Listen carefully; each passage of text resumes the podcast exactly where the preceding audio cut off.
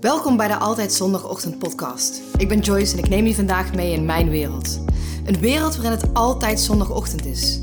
Waarin ik je meeneem in mijn reis als succesvol ondernemer en als personal coach. Want ja, het is echt mogelijk. En ondernemer en rust in je hoofd. Want dat is toch wat jij ook wil?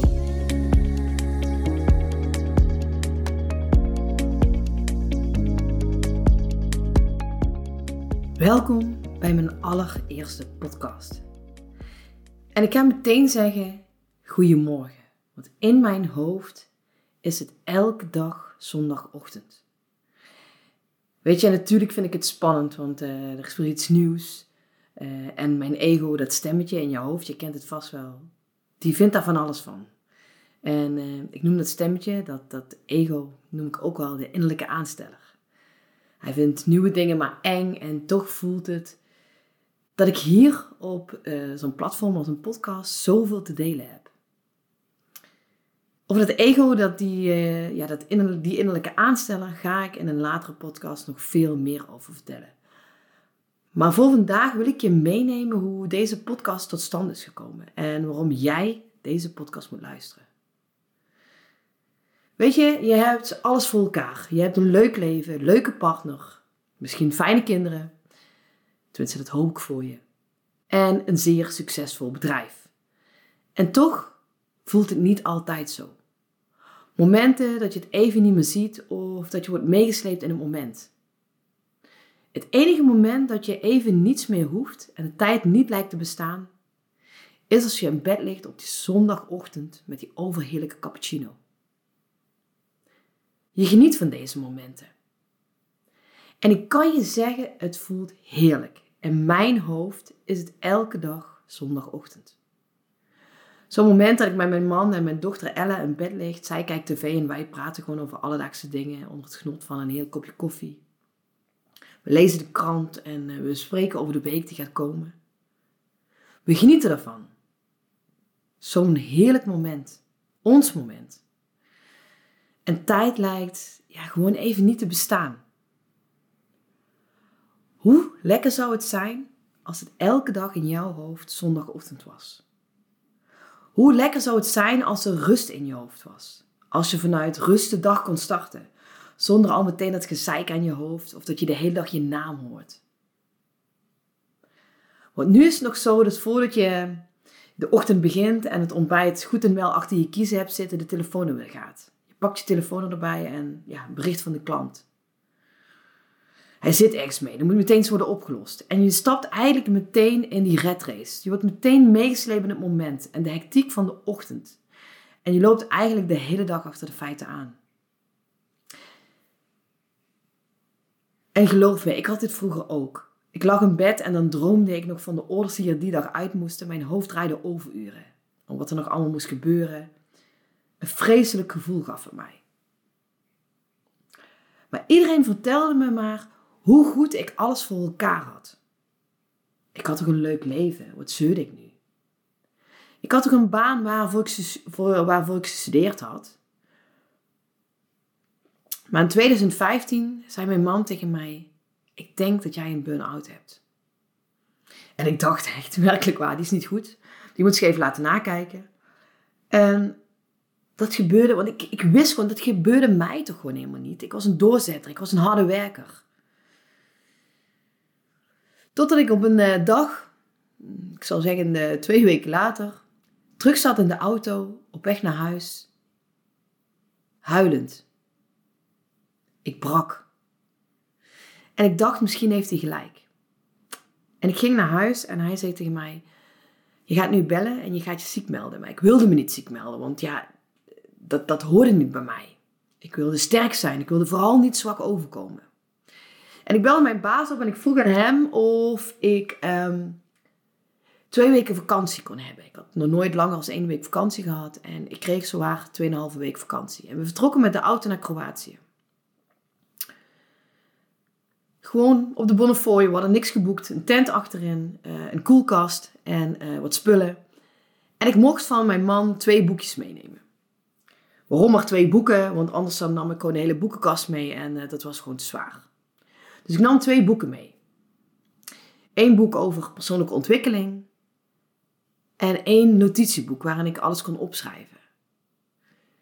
En ik had al een aantal keer over persoonlijke ontwikkeling gelezen of er van alles over gevonden op internet, maar ik had het nooit echt gewoon echt toegepast.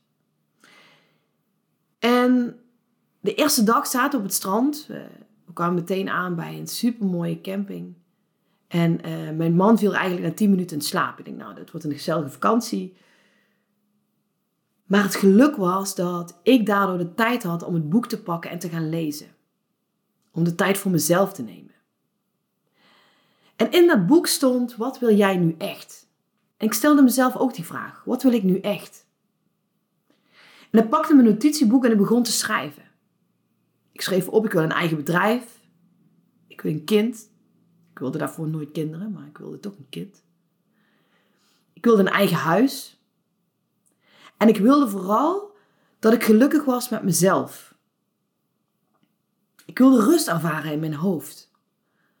Maar tegelijkertijd wilde ik ook ambitieus blijven. Wilde ik succesvol zijn.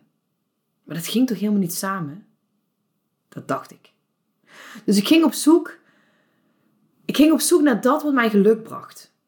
En ik ging meteen aan de slag met een cursus eh, over persoonlijke ontwikkeling toen ik thuis kwam. En ik leerde mezelf daardoor steeds beter kennen. Waar ik goed in was, waar mijn talenten zaten. Ik kwam in aanraking met persoonlijke ontwikkeling, eh, of in ieder geval niet met persoonlijke ontwikkeling, met spiritualiteit. En wat dit voor mij betekende. En dan wil ik niet, ja, niet meteen zo zweverig overkomen. Ik wil ook zeker niet dat je meteen gaat afhaken bij de eerste beste aflevering.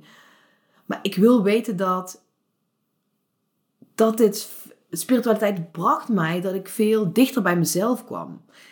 En nu denk je misschien, oh, dit wordt zo'n zweefthee-verhaal. Nou, nee, dat wordt het eh, absoluut niet. Maar ik wil je laten zien hoe mijn leven vanaf dat moment anders verliep. Op het moment dat wij naar Kroatië vertrokken, had ik een schuld van 45.000 euro. Ik had mijn hoofd heel lang ehm, in de grond gestopt. Ik leek leek wel zo'n struisvogel. En nee, ik heb me geen nul vergist. Het was echt 45.000 euro. Ik had geen huis. Ik had geen kinderen. En ik had mezelf toch echt werkelijk waar beloofd dat ik voor mijn dertigste alles voor elkaar zou hebben. Nou, niet dus, want ik was ondertussen 34 geworden. En, uh, sorry, 33. En vanaf het moment dat ik terugkwam van die vakantie, ging ik mijn eigen verantwoordelijkheid pakken. Ik ging mijn eigen shit oplossen. Ik ging mijn hoofd dus niet meer in dat zand stoppen. Maar ik ging mezelf op nummer 1 zetten. Dit zorgde ervoor dat ik beter voor mezelf ging zorgen en dat er steeds meer en meer dingen op mijn pad kwamen die toeval leken. Maar die allemaal bijdroegen aan dat hogere doel wat ik in dat boekje had geschreven. In 2016 raakte ik zwanger. Ik ging een opleiding doen. Mijn mindset veranderde van negatieve naar positieve gedachten. En ik ging mij steeds meer omringen met inspirerende mensen. En wat er gebeurde, was dat ik merkte hoe positiever dat ik was, steeds meer positieve dingen ging aantrekken. Steeds meer dingen waardoor die, die doelen die ik gesteld had voor mezelf, wat ik in dat boekje had geschreven, steeds meer uitkwamen. En natuurlijk heb ik wel eens van die dagen dat het iets minder gaat of dat dingen niet zo lekker lopen dan ik zou willen. Maar ik kan het snel weer naar mijn hand draaien, vanuit rust, vanuit vertrouwen. Ik kan meteen in een split second zorgen dat het zondagochtend wordt in mijn hoofd. Dat ik meteen een oplossing of een mogelijkheid zie. Maar je vraagt je nu af, hoe kom je daar? Je wilt succesvol zijn, je wilt succesvol blijven. Je hebt de drive, je hebt de passie, je voelt de drang dat je een grotere impact wil maken op de wereld.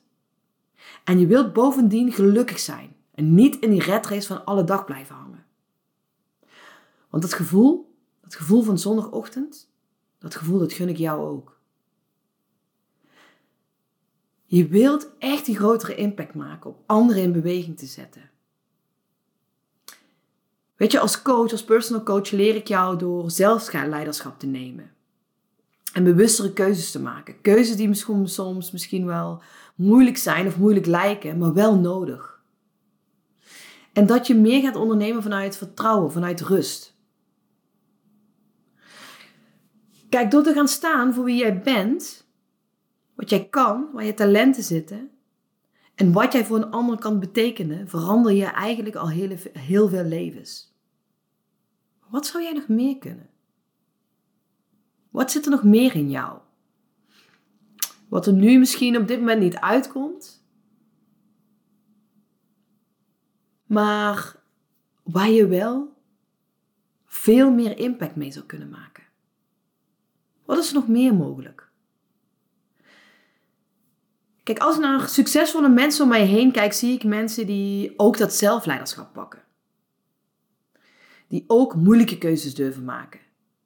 Door, die, door naar zichzelf te durven kijken waar, um, waar hun lessen liggen, wat, hun, wat zij kunnen leren van een ander. En vooral door de focus te hebben op dat wat zij willen.